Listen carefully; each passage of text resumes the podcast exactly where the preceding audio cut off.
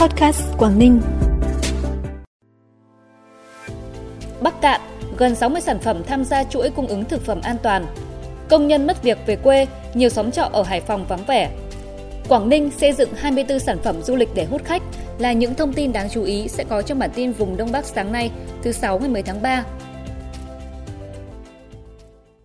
Thưa quý vị và các bạn, hiện nay các cơ sở sản xuất kinh doanh thực phẩm trong tỉnh Bắc Cạn đã có gần 60 sản phẩm nông sản tham gia chuỗi cung ứng thực phẩm an toàn như gạo, bí thơm, hồng không hạt, chuối sấy, măng khô, chè, nấm, trà, mật ong, lạp sườn, thịt treo gác bếp. Các sản phẩm này được liên kết sản xuất theo chuỗi từ khâu trồng, chăm sóc đến thu gom, sơ chế, chế biến, đóng gói, vận chuyển và phân phối tiêu thụ sản phẩm.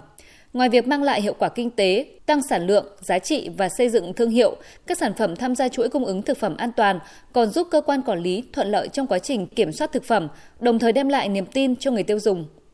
Thành công nhờ tiên phong trồng giống quýt ngọt, đó là anh Hà Văn Du ở thôn Nà Háo, xã Yên Trạch, huyện Cao Lộc, tỉnh Lạng Sơn. Mô hình trồng quýt ngọt này đã giúp gia đình anh có thu nhập gần 300 triệu đồng một năm. Được biết giống quýt ngọt của gia đình anh Du có nguồn gốc từ tỉnh Phúc Kiến Trung Quốc, còn có tên gọi khác là quýt xuân. Trên địa bàn tỉnh Lạng Sơn hiện chỉ có gia đình anh Du đang phát triển giống quýt này với quy mô lớn. Điểm đặc biệt của giống quýt này so với các giống quýt bản địa là cho thu hoạch muộn hơn. Thường khoảng cuối tháng chạp, đầu tháng riêng, quýt sẽ chín vàng và bắt đầu cho thu hoạch. Thời gian thu hoạch kéo dài đến hết tháng riêng, do đó quýt bán được giá, hái đến đâu bán hết đến đó. Mất việc làm, thu nhập giảm, nhiều lao động nhập cư ở thành phố Hải Phòng phải tìm việc làm mới hoặc ngậm ngùi về quê lập nghiệp, để lại khung cảnh vắng vẻ ở những xóm trọ công nhân. Khu nhà trọ công nhân An Bình, thôn 5, xã Thủy Sơn, huyện Thủy Nguyên có tổng cộng 30 phòng trọ, đi vào hoạt động được hơn 5 năm. Theo bà Nguyễn Thị Dinh, chủ nhà trọ, từ sau Tết Nguyên đán 2023, công nhân ít việc, mất việc, nhiều người phải trả phòng về quê làm ăn sinh sống. Đến nay, khu trọ có hơn 10 phòng trống, điều chưa từng xảy ra trong suốt 5 năm. Những công nhân còn thuê trọ đời sống cũng rất khó khăn, có trường hợp nợ tiền phòng nhiều tháng nay. Theo đại diện Liên đoàn Lao động thành phố Hải Phòng, cơn bão giảm đơn hàng mất việc đang làm ảnh hưởng đến nhiều doanh nghiệp trên địa bàn thành phố, kéo theo hàng nghìn người lao động bị mất việc, giãn hoãn việc làm, thu nhập giảm. Mặc dù các doanh nghiệp vẫn đang nỗ lực tìm kiếm đơn hàng, song dự kiến sang tháng 4, số lượng người lao động mất việc có thể gia tăng. Hơn 2 tháng đầu năm nay, tỉnh Hải Dương cơ bản phòng chống và kiểm soát tốt các loại dịch bệnh.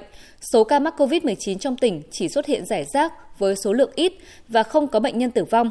Nhiều loại bệnh không ghi nhận có người mắc như tay chân miệng, viêm não Nhật Bản B, sởi, ho gà, quai bị, sốt rét, cúm AH5N1, H7N9. Riêng với bệnh sốt rét kể từ năm 2019 đến nay, Hải Dương không có trường hợp nào mắc mới. Tuy nhiên, bệnh nhân mắc một số bệnh truyền nhiễm lại có xu hướng tăng so với cùng kỳ năm 2022. Cụ thể có 13 trường hợp mắc sốt xuất huyết đăng ghiu, tăng 13 trường hợp, 114 trường hợp mắc bệnh thủy đậu, tăng 103 trường hợp. Bản tin tiếp tục với những thông tin đáng chú ý khác. Để kích cầu thị trường, tỉnh Quảng Ninh đang xây dựng 24 sản phẩm du lịch tại 5 địa phương Hạ Long, Móng Cái, Vân Đồn, Cô Tô, Hải Hà. 24 sản phẩm du lịch mới này sẽ tập trung khai thác thế mạnh về điều kiện tự nhiên, văn hóa của các địa phương như biển đảo, văn hóa, du lịch đêm, du lịch sinh thái, nông nghiệp, thể thao mạo hiểm. Đặc biệt, Sở Du lịch Quảng Ninh đã đề xuất công nhận 5 tuyến tham quan trên vịnh Bái Tử Long. Trước mắt đề xuất công nhận 2 tuyến tham quan xuất phát từ cảng quốc tế Ao Tiên để đưa vào khai thác. Để chuẩn bị cho kỳ thi tốt nghiệp trung học phổ thông năm 2023, hiện nay các trường trung học phổ thông trên địa bàn tỉnh Hà Giang đã bố trí phương án tổ chức ôn tập hiệu quả, đồng thời thường xuyên cập nhật những chỉ đạo mới từ Bộ Giáo dục và Đào tạo về kỳ thi tới giáo viên, phụ huynh và học sinh nhằm giúp cho các em nắm được những điểm mới cũng như chủ động ôn tập sớm cho kỳ thi. Tại trường Trung học phổ thông Ngọc Hà, thành phố Hà Giang, năm học này có tổng số 153 học sinh lớp 12 tham gia kỳ thi tốt nghiệp. Để công tác ôn tập đạt hiệu quả cao, nhà trường đã lựa chọn giáo viên có kinh nghiệm và chuyên môn tốt để tổ chức ôn tập cho học sinh.